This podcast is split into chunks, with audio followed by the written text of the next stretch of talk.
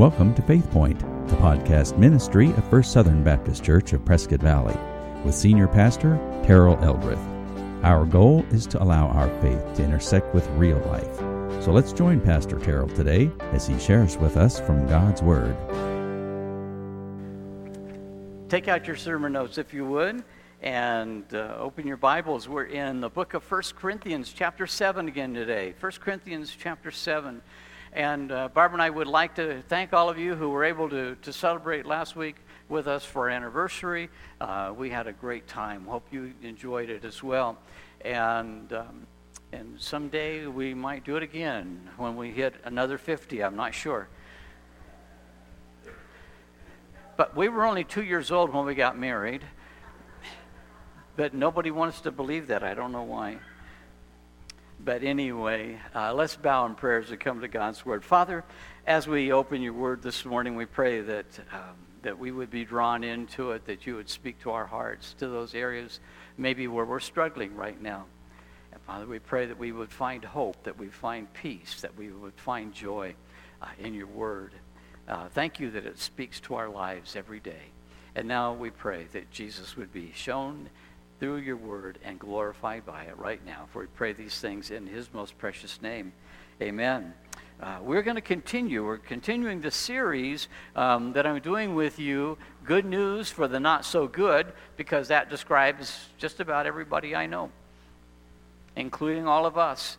Uh, and we need that good news. And then on top of that, uh, we are talking today about um, big picture discipleship. So so God wants to speak to us uh, good news, and then He also wants to speak to us about discipleship, about how we follow Jesus Christ um, more and more. Remember our John 8:32, um, 8:31 says, "If you follow me, if you are my disciple, you will know the truth." In verse 32, and we don't know the truth if we don't follow Jesus. And so John, or rather Paul knows that, and he's speaking to us about that.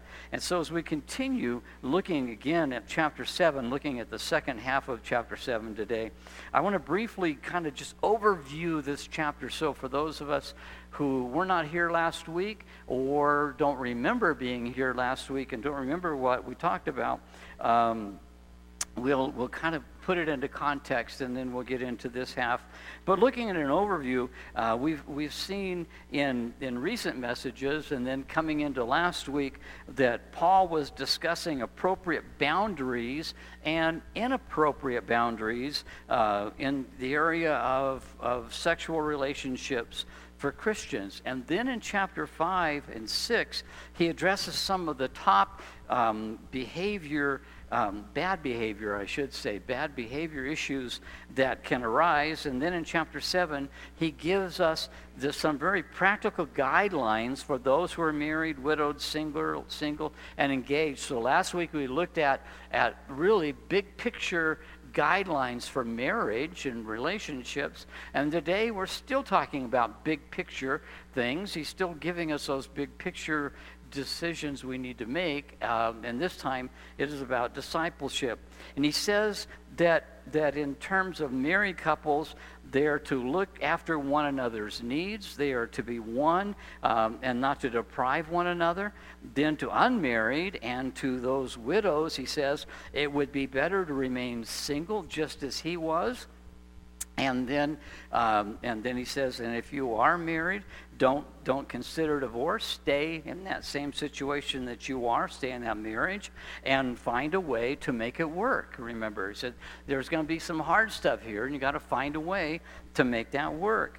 And if your spouse is an unbeliever, that doesn't, um, that doesn't mean you should end that relationship. It sa- he says if you're a believer and your spouse is an unbeliever, you stay in that relationship. And the only way that that ends is if that unbelieving spouse walks away from the marriage. Um, because in the midst of that, you might be able to lead your spouse um, to a, a, saving knowledge of Jesus Christ, and the same thing for your children. So you stay in that relationship. And then in the remaining verses of the chapter, he talks about whether or not uh, people should marry at all. And you say, well, I already did that, so why do I need to listen to this part? You know, because not everybody is married. And so, um, and sometimes our situations change. It says it's better not to marry at all. And he leads toward uh, that recommendation, if possible, it's better not to marry, he says. Um, and those who are married, he says, have worries and problems that come along uh, with life because of that. And, and, it's, and, and those who are unmarried can give their undivided attention to serving Jesus Christ in a, in a way that a married person cannot do. And, and so he says, um, just stay unmarried. But he said if that's not possible, then go ahead and get married. Uh, and, and it's not a sin if you do. So he's not saying if you marry, you're sinning. He just says the better is to not get married. But his recommendation to believers is to stay single if they can. And then he finishes chapter 7 with this phrase, which is kind of an interesting phrase. He says in verse 40, And I think I'm giving you counsel from God's Spirit when I say this. There are those who believe that the Word of God, the Bible, just fell out of heaven under a rock and that it was found that way on golden tablets or something else. And so, whether we believe that or not, most people seem to think that God just simply sent down His Word and it was all complete. And all they had to do, all, the, all these early disciples had to do was put a cover on it, put Holy Bible on the front, and say, There you go, this is God's Word. That's not how we got God's Word. We got, word, got God's Word given to men who, who God was speaking to through the Holy Spirit. The Holy Spirit was leading them and guiding them over a period of about 2,500 years, over a period of about, over a, a section of the world of about 2,500 miles. And so many of these writers never lived in the same time frame. They never knew each other. Uh, and even the ones that did know each other weren't very close together very often. So they weren't sitting down saying, let's write a Bible. They simply wrote what God laid on their heart to share with believers, especially in the New Testament. And so many of them are letters uh, to, to other churches. And, and then over a period of time, Christians got together and they said, which ones seem to us to be the ones that these things that God wants to put in Scripture? And so they canonized that. And it wasn't until about 400 AD that the New Testament was, was canonized, where the 27 books that we have in the New Testament are the New Testament. And so these men who are writing, uh, God wasn't sitting face to face with them in a room saying, Here, write this. They simply were listening to the Holy Spirit. And so when Paul says, I'm, I'm pretty sure that this is the counsel from God's Spirit when I say this, he's just being very honest with us. He's saying, I don't hear an audible voice. I don't see God. I don't see Jesus. I'm here in a jail cell. Or I'm wherever I'm at. And I'm, and I'm trying to listen to the Holy Spirit. And I think this is what the Holy Spirit is telling me to be so. So don't think he's just guessing at it. He's listening to the Holy Spirit. But it's the same way that we got all of Scripture. It all came that way. The only thing that we didn't have that came that way are the Ten Commandments. And God wrote them. And as soon as God wrote them and Moses came down, people were already breaking every one of them, and, and he broke the, the, ten, the two tablets. And God said, I didn't tell you to do that. So he came back up and he gave them to him again and came back again. And then we don't even have those two tablets anymore. But beyond that, that's not how we got God's word. So don't fret over those, that phrase. When you get to the end of the chapter, don't say, well, why did I read the chapter then if he's not sure? He was as sure about this as he was anything else that he wrote. He believed God was speaking to him. So when we look at all of that, in, in, chapter 5, 6, and 7, particularly in chapter 7, there's three questions that, that really probably come to mind for all of us, or should come to mind as we, as we look at, at especially the second half of this, of this chapter starting at verse 17. And the first question would be what exactly was Paul's relationship status? Because he's talking about I want you to be as I am. So what what was his I am? What was his relationship status? Was he married? Was he was he was he single? Was he divorced? Was he widowed? Um, because nowhere does he actually ever come out and say what his status is. He just says, "I'm single." That's the closest thing we know, but we don't know why. So so what was his relationship? He says in verse seven. He says but I wish everyone were single just as I am. And then the next verse, verse 80, says, It's better to stay unmarried just as I am. So we know he's single and we know that he's unmarried, and it pretty much sounds like he doesn't plan on getting married. So, so we look at that and we say, okay, um, then does that mean he was a lifelong bachelor? So is this lifelong bachelor giving us marriage counseling? Which is possible. I mean, that's there's no no nothing in Bible says that a bachelor can't give marriage advice, um, but it seems not likely that that's the case for a couple of reasons. The first reason is is that he was a rabbi. Remember, he was a Jew of the Jews, and he was a rabbi, and that was his early life, and he was a very good rabbi. He was a very intelligent rabbi.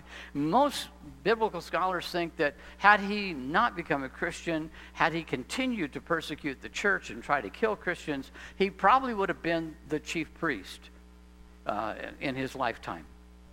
But, but he got saved, and they didn't let Christians be the chief priest anymore. So that wasn't a job option for him. And so rabbis were expected to be married, typically. So if he's a rabbi, it would be expected that he would be married. But not only was he a rabbi, he was also a part of the Sanhedrin. And the Sanhedrin were the kind of the ruling class, if you will, of the Jews. They're the ones who chased after Jesus and finally, uh, finally figured out a way to get him to the cross and to kill him. And as part of the Sanhedrin, it was not just expected that you be married, it was required that you be married. So the fact that he was expected to be married as a rabbi and required to be married as a member of the Sanhedrin would tell us that at some point he was married. So if that's the case, then, then we have another question. Did Paul have a low opinion of marriage? No, he didn't. He didn't have a low opinion of it. Last week we talked about that. That at first glance, uh, he reduces um, near. It seems like he's reducing marriage merely to a physical relationship, but that's because that that um, that physical relationship uh, was the topic at hand of what he was writing about in the first half, especially of this chapter. And he's addressing sexual conduct among those who are married and those who aren't. Uh, but then uh, he says in Ephesians, he said, remember, he says that marriage is likened to a relationship of a Christian to to Jesus Christ, the relationship we have with Him, because we are the bride of Christ. And um, and so we have a man who probably was married, and I should say that, that if he was married, then that would mean at this point either that since he's single, either that his, mar- his he was a widower now, that his, his wife had passed away when by the time he writes this, or that he's divorced. It's very, and it would seem very likely that he was not the one who would have divorced his wife based on what he's saying in this chapter, that maybe his wife left him You've got to remember that if he was married, he was married to a Jewish woman who maybe wasn't as thrilled about his being a Christian as he was. Who wasn't as thrilled about his going around all over the, the known world um, preaching the gospel and getting stoned and, to death and, and, and being thrown into prisons as he was, and maybe she just divorced him. But whichever those two it is, uh, we don't know because he never said, just that he's single by the time he gets to this point in his life. And then the third question if, if Paul wasn't anti marriage, um, why did he encourage people not to marry? Uh, we, get a, we get a hint of that in verse 26 here in chapter 7. There's a clue. He says, Because of the present crisis, I think it's best to remain as you are. That word present, you might want to underline that word in your Bible uh, or in your notes. The word present can also be uh, translated into English impending. So it's, he says there's this present, impending, if you will, crisis. And so I think Paul was primarily looking at his day. I think he understood that because of what Scripture had said already, because of what Jesus said, that if Jesus didn't come very quickly, if the rapture did not happen very soon, then it was going to be very dangerous to be a Christian. And that's exactly what played out over the next few centuries. Things got worse and worse and worse for Christians. Nero came to the throne in Rome. Nero was wacko. Nero was most likely demon possessed. Nero used to take Christians and he would, he would have them dipped in tar and oil, then, then crucified, and then he would line them on the streets of Rome, and at night they would light them on fire, and that was his streetlights. and he would race up and down in his chariot with no clothes on, just screaming like a banshee among all these Christians who were being burned, if you will, at the stake.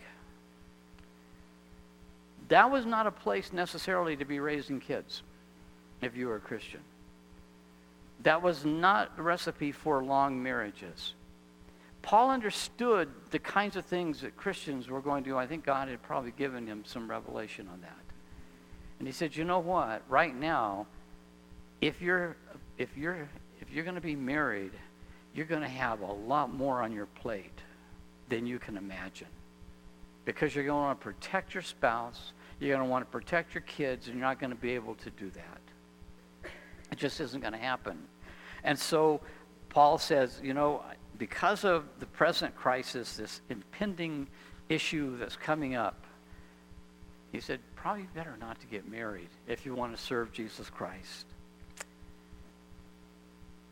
Because in verse 28 he says, Those who get married at this time will have troubles, and I'm trying to spare you those problems. Doesn't say I hated marriage. He wasn't saying that he was anti marriage. He just knew the problems that would come because you're married in that time frame. And, and there's still today, there are those places in the world where if you're married, you're still going to have those kinds of issues. That if you're married, you're still going to have problems. And so it's always going to be an, an issue of, of how your time is going to be spent and what's going to happen. But even to believers living in troubled times in the first century, Paul makes at that point to say, but if you do get married, it's not a sin. It's not a sin. So he isn't anti marriage. He's just taking a practical approach to marriage as a believer and, and he's, he says, How do you manage a marriage in troubled times? And that's what we look at. And so he begins to share now in this second half of chapter 7 some big picture guidelines now for marriage, for marriage relationships. He says, These are the things that you need to be watching for. These are the things that you need to be practicing. And he says they are about your discipleship. It is now not just about how you are a husband or a wife or a mom or a dad. It's not about whether you are whether you are engaged or whether you're choosing to stay single, whatever it may be. He said whatever situation you're in, there has to be discipleship. We're called to be disciples of Jesus Christ. We're still called to follow him no matter what's going on in culture, no matter what's going on in our lives. We're all called to follow Jesus Christ if we are Christians. And that has to be our first commitment. It can't be anything else. For Barb and I, for me, my priorities are very specific, and yours need to be as well my priority number one is Jesus Christ. My priority number two then is Barbara, my wife. Priority number three are our children. And priority number four is the church. That's how it has to be for all of us. You don't have to be the pastor for that to be true. It should be that if you're married, that's the order of your priorities your spouse, your children, or Jesus rather, your spouse, your children, and the church. If you get that out of whack, you're in trouble. Because Satan says, you know what? Your spouse is number one, your children should be number two. But the church, not so important. Not so important. And you try to live your life that way, and you see how it goes. You try to live that way, and your marriage falls apart. You try to live that way, and your children fall apart. It has to be in that order. Jesus Christ has to be number one. So, Paul, in all of this talking about marriage, he says, Now let remind you that you are, first of all, a disciple of Jesus Christ, and he has to be your first priority. And so he says, I'm going to give you, just like I gave you some big picture guidelines last week for your marriage, now I want to give you some big picture guidelines that still apply to your marriage, but mostly apply to discipleship, whether you're married or single. These are things that you need to be looking at. And when you get these right, they help you at each bend of the road of your life. And so let's look together at these three these three big picture discipleship um, issues that he talks about. Number one, he says, as much as possible, keep your situation in life the same, at least for now. As much as you can, keep it, and you become a Christian, keep your life the same, your situation the same, as much as you can, at least for now. Look at verse 17. He says, Each of you should continue to live in whatever situation the Lord has placed you, and remain as you were when God first called you. This is my rule for all the churches. Then he goes on to say in verse 18, for instance, a man who was circumcised before he became a believer should not try to reverse it. And a man who was uncircumcised when he became a believer should not be circumcised now. Now, why would Paul say that? Seems like a ridiculous thing to say, and it just kind of comes out of nowhere. But why would he say that? Why? Because he's saying you're in a situation. Every one of you, when you trusted Jesus Christ to be your Savior, and even right today, you have particular situations. You're in particular kind of, of the situations in your life in your age, in your, in your financial areas, your jobs or your retirement, whatever it may be, we all have a little bit of, of idiosyncrasies in there. And he said, just stay there for right now, at least. If you were a man in Paul's day, and you were and you were a Gentile, when you got saved, and many of the people that Paul is writing to are Gentiles now. That means they're not Jewish. There's only two kinds of people in the Jewish mind in the world there are Jews, and there's everybody else. There are Jews, and there are Gentiles. So it doesn't matter what nationality you are, you're either Jewish or you're not. And if you're Jewish and you were a man, that means that you were circumcised when you were a baby.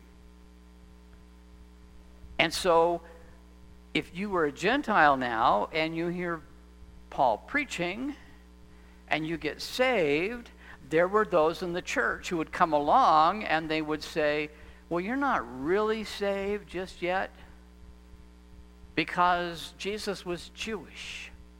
And the first church was made up of all Jews.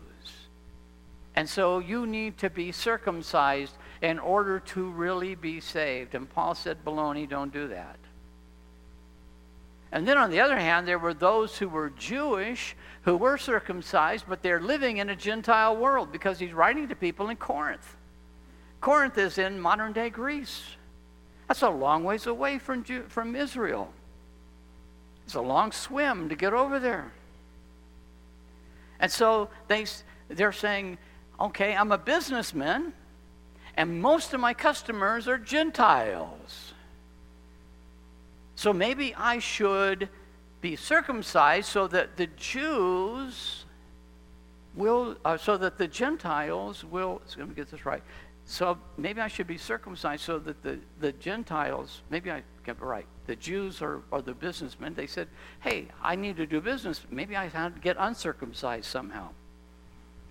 I don't know how they thought they were going to do that. But they did. Now remember that in, in that world, a lot of the business was done in, in um, was done in bathhouses and in, in tea rooms and things like that. And so, so they would say, you know, I'm not going to fit in if I'm circumcised, and they're not going to do business with me. Paul said, whatever, circum, whatever your circumstance was when you, get, when, you, when you get saved, just stay in that situation. At least for now, you don't have to change anything because that's not going to fix how whether you're saved or not. He says in verse 19, "For it makes no difference whether or not a man has been circumcised. The important thing is to keep God's commands." And so he said, he said, just follow what Jesus says. Just do what Jesus is telling you to do. Do what what the what scripture is telling you to do live that way and paul who is this former pharisee wants to make it clear that that it's not how we define spirituality, what you do in terms of circumcision, or whether you follow all the Jewish laws or not.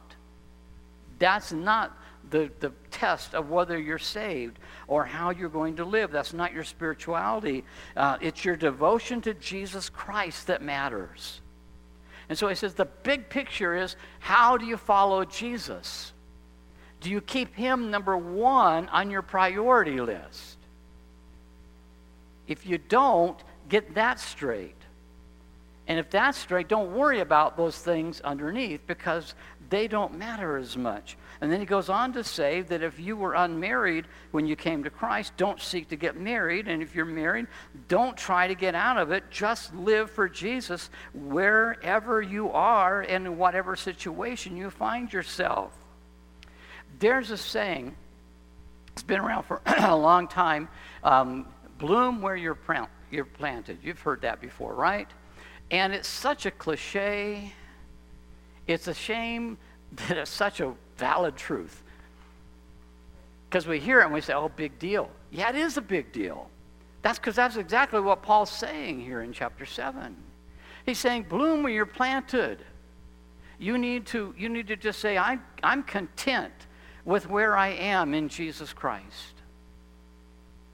I don't need anything else because I have Jesus Christ in my life now. And I'm able to move and I'm able to bloom right now. I'm able to make the best of who I am and, and where I am. And, and so we need to remind ourselves of that. And there's really two truths that we need to remind ourselves of. The first one is that you don't have to jump through anyone else's hoop to prove that you're a Christian and to live the Christian life. Because there are churches and there are denominations and there are sects and there are insects out there all over the place that throw up hoops and say, you got to jump through this hoop or you're not going to be there. You got to jump through this hoop or you're not good. You got to jump through this hoop or you can't be a part of us. Paul said, don't jump through anybody else's hoops. You just keep your eyes on Jesus Christ. You love Him and you serve Him and Him alone. And then the other thing you have to remember is that that when you bloom you're planted, that you have everything that you need.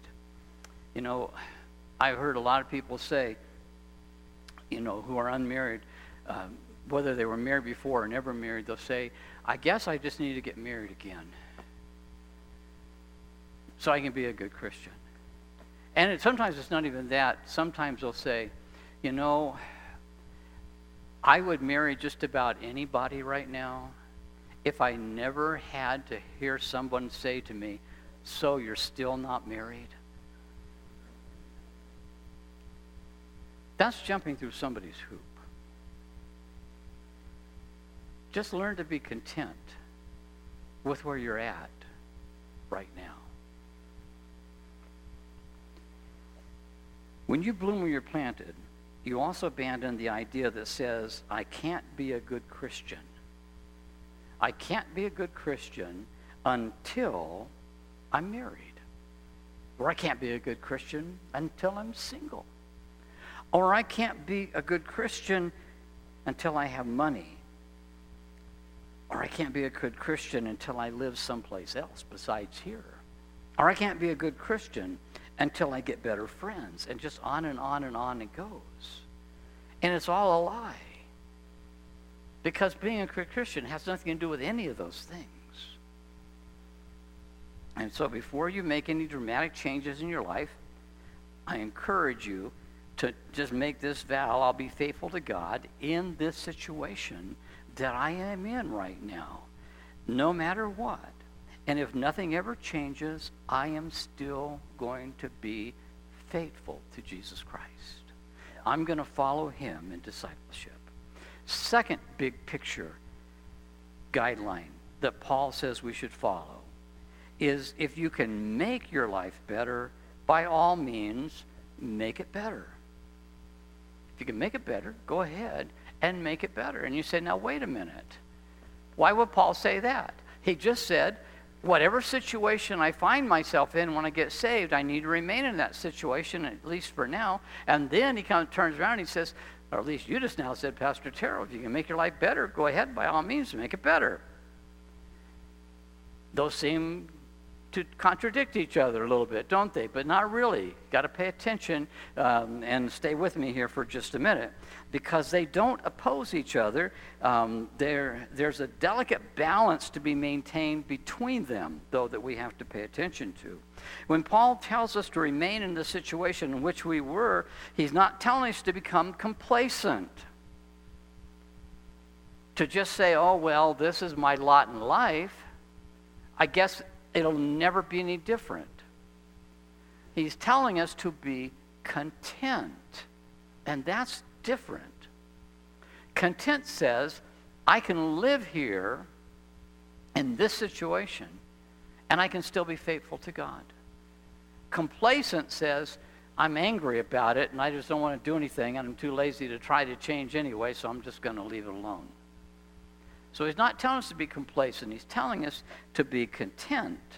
He's saying that you need to accept your situation with, with, with the resolution to remain faithful to God. And if it so happens that you can change your situation for the better, then change your situation. Look at what he says in verses 20 and 21. Yes, each of you should remain as you were when God called you. Are you a slave? Don't let that worry you. But if you get a chance to be free, take it. So I'm saying you have a chance to get to make your life better, then make it better. Occasionally, slaves would have an opportunity to buy their own freedom, to get out of being a slavery. They had an opportunity to earn their freedom in some manner. And Paul says, if you are a slave and you have that opportunity, then then and it comes your way, take it. No doubt, it's easier in, in life not to be a slave and you have more opportunities if you're not a slave. So if you're a slave and you can stop being a slave, then go ahead and take that opportunity. It will make your life better. And so, in the same way, Paul says, if you're struggling with being single and you're struggling with remaining pure, and, and it's dragging you down and it's wearing you out, then go ahead and get married. Because some people think, man, if I'm single, I'm going to feel like I'm slave to singlehood. And, and, I, and I don't want to have that, that weariness of that. He says, then get married. In verse 9, he says, it's better to marry than to burn with lust. So he said, if you're a slave to that lust, then, then get married so that you're not a slave to that any longer. And the idea is not to accept our lot in life and never make an effort to make life better. It's that you can add certain benefit to your life uh, in, uh, or, or, or eliminate certain problems from your life, and it'll help you to be faithful to Jesus Christ and to walk with Him. And if you make those necessary changes, And he says, do what works best for everybody, what's, make, what's best for all. So go ahead and make those changes. And here's something interesting. Earlier I mentioned that Paul said in verse 18, and a man who is uncircumcised when he became a believer should not be uncircumcised now. And yet in Acts chapter 16, Paul does just the opposite of that, it seems. Paul, um, Paul is, is with Timothy, uh, and, and is, uh, Timothy's mother is Jewish and his father is Greek. And Paul uh, takes Timothy on his second missionary journey and says, I want you to come along as my helper. And, and so uh, they, they, they do that. And in Acts chapter 16, verses 3 through 5, this is what we read. In deference to the Jews of the area, he arranged for Timothy to be circumcised before they left for everyone knew his father was a Greek. And then they went from town to town, instructing the believers to follow the decisions made by the apostles and elders in Jerusalem. So the churches were strengthened in their faith and grew larger every day. Together, Paul and Timothy made a strategic decision because they understood that it would give Timothy credibility. It would give him credibility among the Jewish leaders, who were the primary members of the churches at that time there in the area of Turkey and Greece. And so he said, We need to make some changes here. And it would help him avoid unnecessary obstacles in ministry. And so Paul could have approached this differently. He could have come in like a bull in a china closet and he could have had both guns blazing, so to speak, and getting all confrontational. And he could have said, You know, and I know if Timothy is uncircumcised, it's not going to change the fact that he's saved and that you ought to listen to him and you ought to pay attention to what God's doing in his life. You just get your act together because Timothy's not changing. He could have said that. But what would have happened? Paul and Timothy would have missed out on a ton of gospel opportunities. They would have missed out on a lot of opportunities for ministry.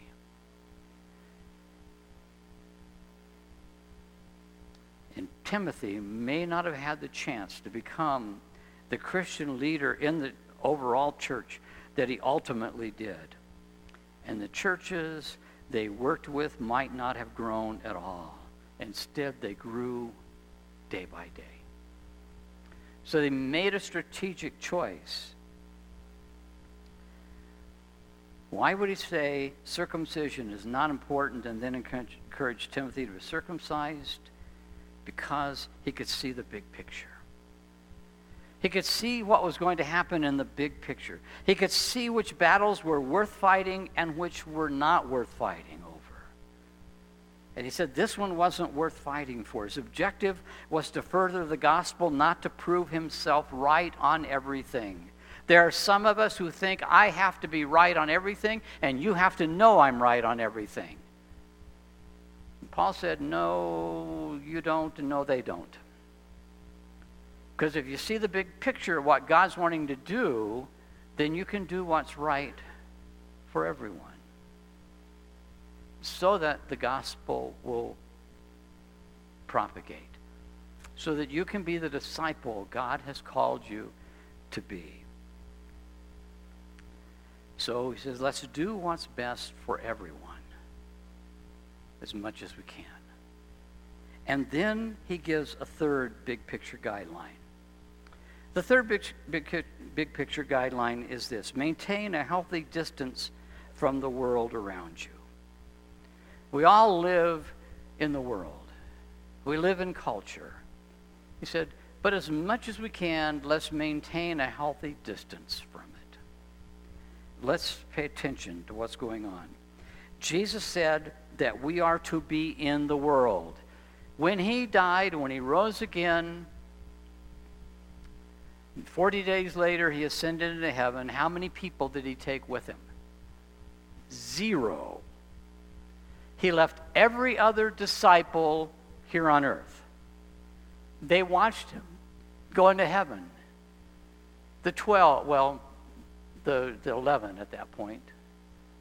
They're watching him going to heaven, and other disciples, the other Christians, were watching him going to heaven, and they just stood there watching. Pretty soon they couldn't see him anymore. They kept watching. Like, uh, are you going to take us? Did we not get the ticket? I don't know, you know. I thought we would go with you. And what happened? Some angel showed up and said, Why are you looking up there? He said, Well, Jesus went up there and we wanted to go. Well, I don't think that's what they said, but that's kind of what they were thinking. And the angel said, Get your eyes back down here. The same Jesus you saw go up there in the clouds, he's coming back again one day. But that's not what he told you to do. He didn't say, stand here looking at the clouds every day. He said, go and make disciples of all nations, baptizing them in the name of the Father and the Son and the Holy Spirit. He said, that's discipleship. That's what we're called to do. And so he said, I'm living, I'm leaving you here in this world. And you say, but I don't like this world. I don't like the culture that we live in. I don't like the things people do. I don't like the way people treat each other. I would rather be in heaven. And Jesus said, I know you would, and one day you will be, but right now I'm leaving you here to be my body in this world. So stay in the world. That means we don't escape to the desert to live in seclusion. Before Barbara and I got married, I was at Cal Baptist, and as a part of a Free People, a group that was singing around, we were, we were a, a, a, you know, trying to get new, new people to come to the school, young people. And um, so we go to churches and in schools and, and, and, and share. and, and then we would spend a lot of time together in our van. Um, and there were, I think, nine of us all together, and we knew each other pretty well after a year. And we used to, we used to, for the fun of it, we would think about what we would do after we got out of college. And, and so somewhere along the way, this idea cropped up. Well, we could just go out and have our own, our own compound. We'd have a couple of preachers. We'd have a lot of musicians. We would have, we would have people that could cook. We would have all the things that we would need, and we could just live there uh, among ourselves. You know what? There's no place in the world that Jesus ever said we should do that. He didn't say that to any Christians. He didn't say, go find a little island and live on it all by yourself and try to stay away from the world. He didn't say stay away from the world. He said stay in the world. He said, I'm leaving you here in the world because you're no good as a disciple, you're no good as an evangelist if you're never around people who aren't saved. How are they ever going to hear? How are they going to know?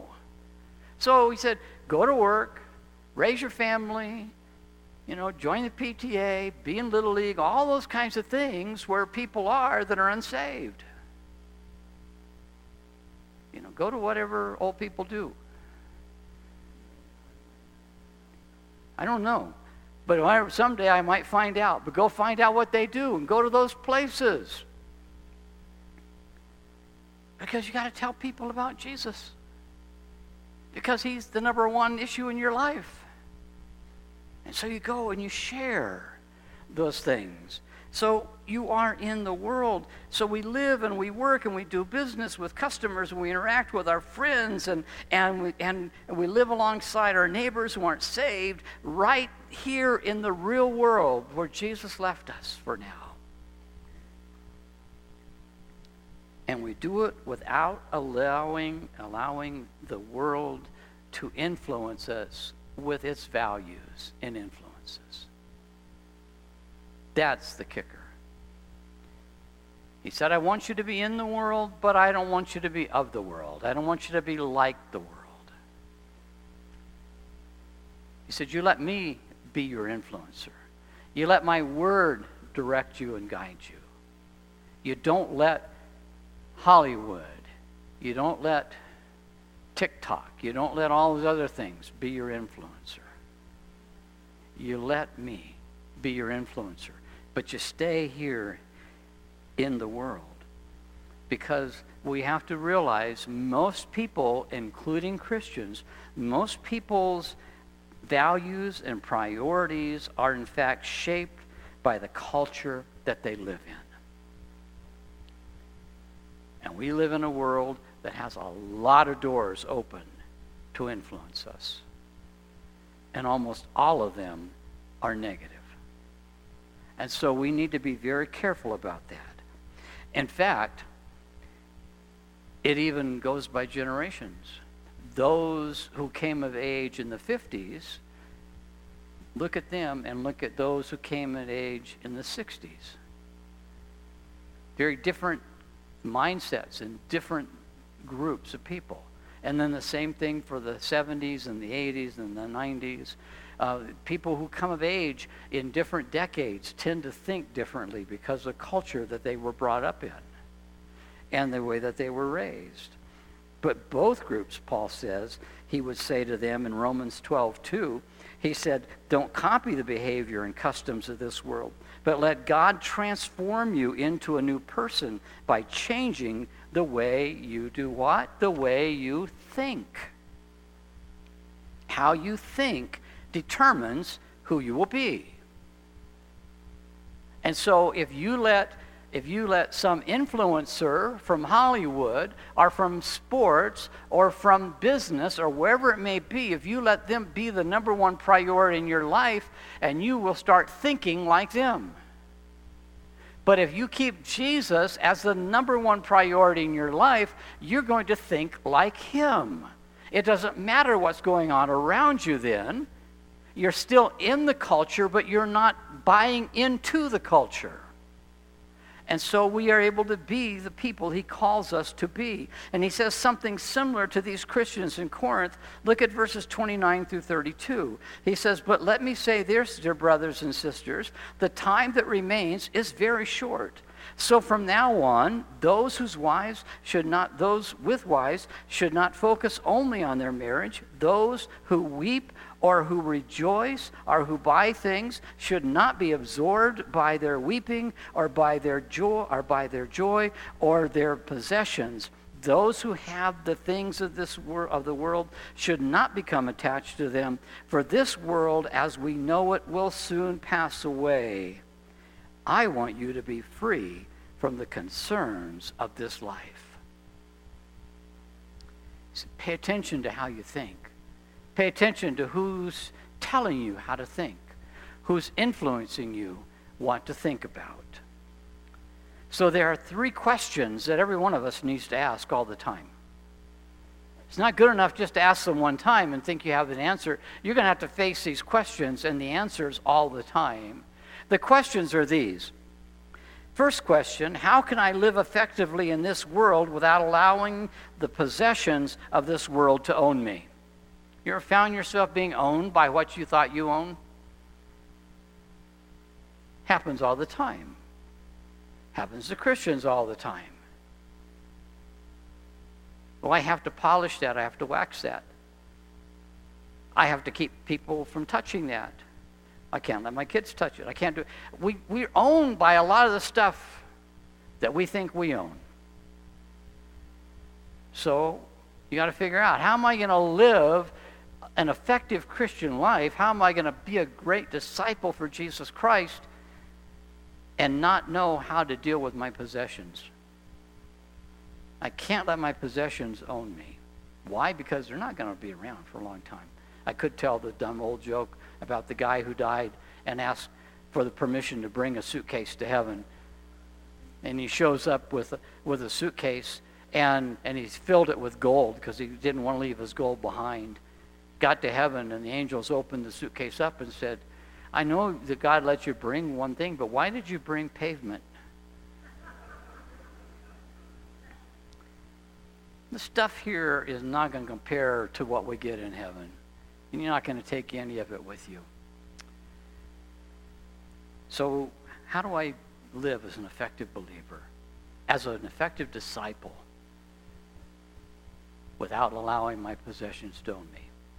Second question How can I live in this world without allowing the culture of this world to define me? Culture wants to tell us how to think.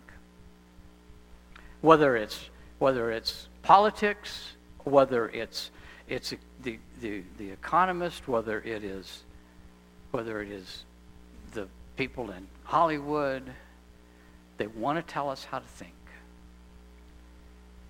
How can I be that effective disciple without allowing culture to define me? Because it will. It will define me, it will define you if we allow it to. And then, thirdly, how can I be in this world but never of this world? Every day when you get up, you need to be thinking about those questions. Are my possessions owning me today? Is culture trying to define me today? Am I allowing it to do that? Am I trying to live in the world or am I just advocating and being of the world? I'm just going to live like my neighbors do because then they'll like me or I'll be accepted. And it comes down always to this delicate balancing act that we have to deal with we, we, live, we need to live each day to the fullest, but we need to fully understand that this day isn't all there is. So, God, how do I give you this day and live it to the fullest that you want me to live it to? But I know that this day, however it ends, is not the end of everything. This isn't all that there is, what I do today or what I don't do today. And then we live this day to the fullest, but we don't have to live for this day. I've got to get this done because if I don't, everything's going to fall apart. I can just trust this day to Jesus Christ. And then we live in this world, but we don't live for this world. Not today and not any day. And anything this world has to offer that might stand in the way of our full devotion to Jesus Christ we keep at our distance. Whether it's our emotions, whether it's our possessions, whether it's our relationships, whether it's our plans for the future, we keep all of the world has to offer at a distance so that we can keep our ears and our eyes focused on Jesus Christ. We let Him be our guiding star.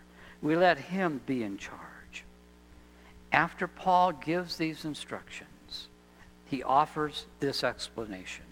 In verse 35, I am saying this for your benefit, not to place restrictions on you. I want you to do whatever will help you serve the Lord best with as few distractions as possible. He said, I'm just trying to help you be the best disciple you can be. I'm wanting you to serve Jesus with your whole heart, with your whole soul, and with all of your mind. I don't want you to deal with distractions. And so it gives this practical, bottom line, no nonsense, big picture approach to discipleship to us. And it boils down to one statement do whatever will help you serve the Lord best. Do whatever will help you serve the Lord best, there in verse 35. The first step, of course, is begin with contentment. God, whatever situation you have me in, I can be content in that. I can serve you because I'm content in you. And before you try to change anything, first you need to be willing to remain where you are and bloom where you're planted. And then it means, as a second step, you change whatever circumstances that need to change, that you can change, and eliminate any distractions that you can eliminate to serving Jesus Christ. And then the third step is to remember that in whatever way the world may change around you, don't let the world make its change within you. Don't give in to what the world is trying to give. Instead, remember, focus on doing whatever will help you serve the Lord the best. Let's pray together. Father,